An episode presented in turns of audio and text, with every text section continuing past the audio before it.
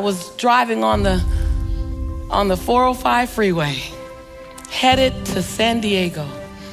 And I was in my convertible with my best friend. And this is the girlfriend that we don't remember back in 1992 which one of us had $10, but the other one was broke. And by the end of the day, we both had $5. That was that friend. You know your ride or die friend? I was with my ride or die friend. And life had changed. The secret had come out. I'd been on Oprah, I'd been on Larry King.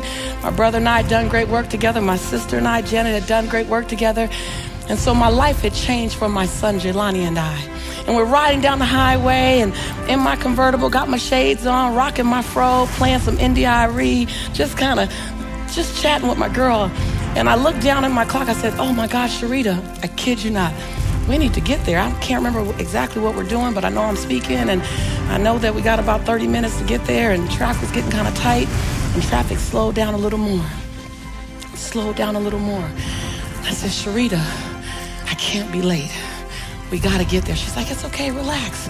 And she had been to this conference with me where I had done that guided visualization years before. And she's like, relax. I'm like, honey, I need you to dodge through traffic. I need, I need us to get make this happen. She said, relax. She goes, Lisa, what if this is your traffic jam? I was like, that's nice. That would be beautiful. But it's not. Let's go. I'm like, it's not. She's like, Lisa, but what if? But what if it's yours? I was like, that would be really cool, huh? Tears started streaming down my face. And right at that moment, she asked the car, she goes, excuse me, could we get in front of you? She's like waving to this guy. And he just kind of nonchalantly waves me. She goes, he goes, yeah, okay, go ahead. So we get in front of him. He sticks his head out the car. He said, go ahead, because I'm coming to see you anyway. And I just start bawling. Like now I'm like, I'm doing the ugly cry now, like, ooh, ooh, ooh. But wait. So as we're driving, we're kind of dodging through traffic, and this woman drives up with this like beautiful Escalade. It was like this like 2020 Escalade, and she was regal, like the window went down regal, like. Mm.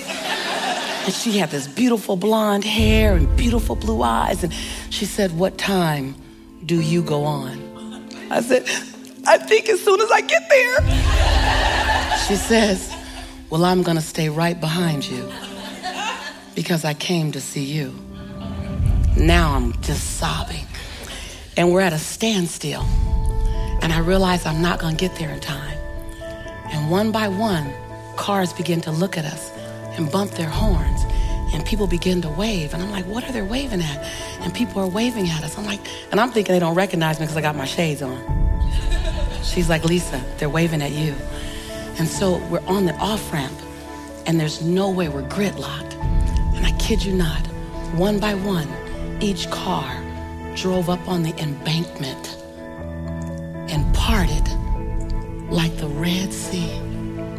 And as we drove my car through slowly, they yelled out their window, Thank you. Thank you for the secret. Thank you for what you said on Oprah. Thank you for your work.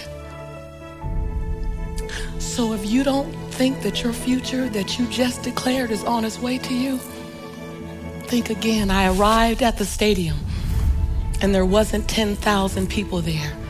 There were 11,200 people there waiting on me.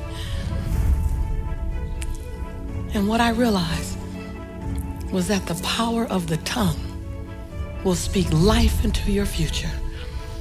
And I just want to know what are you willing to speak life into?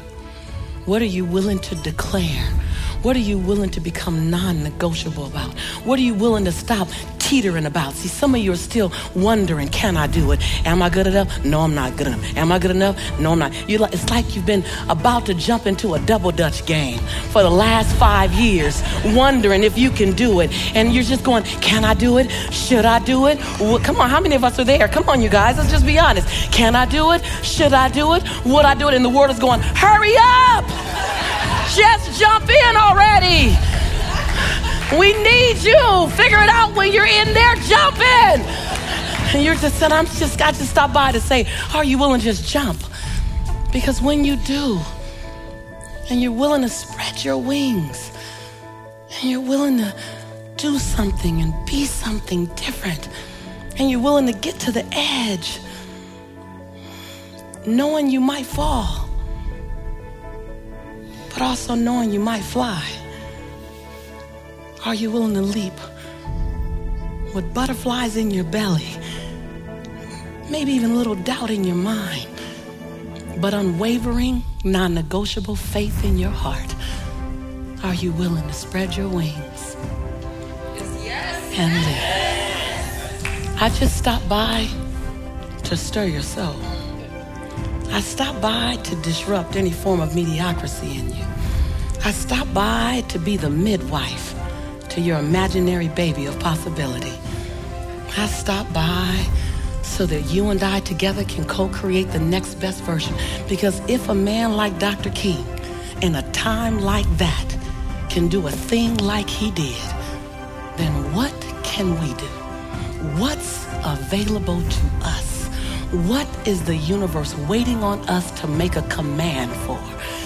What is the human spirit ready? What order is it ready to deliver? I'm just saying. that I don't want to be off the hook. And I ain't letting you off the hook. Because you don't want to be off the hook either. Because my grandmother says, baby, when you get my age, and y'all, some of y'all met my grandmother before, she's spicy.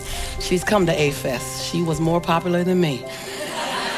She says, baby, when you get my age, I'm 87 years old. You're supposed to sit in your favorite rocking chair and tell the story of your life.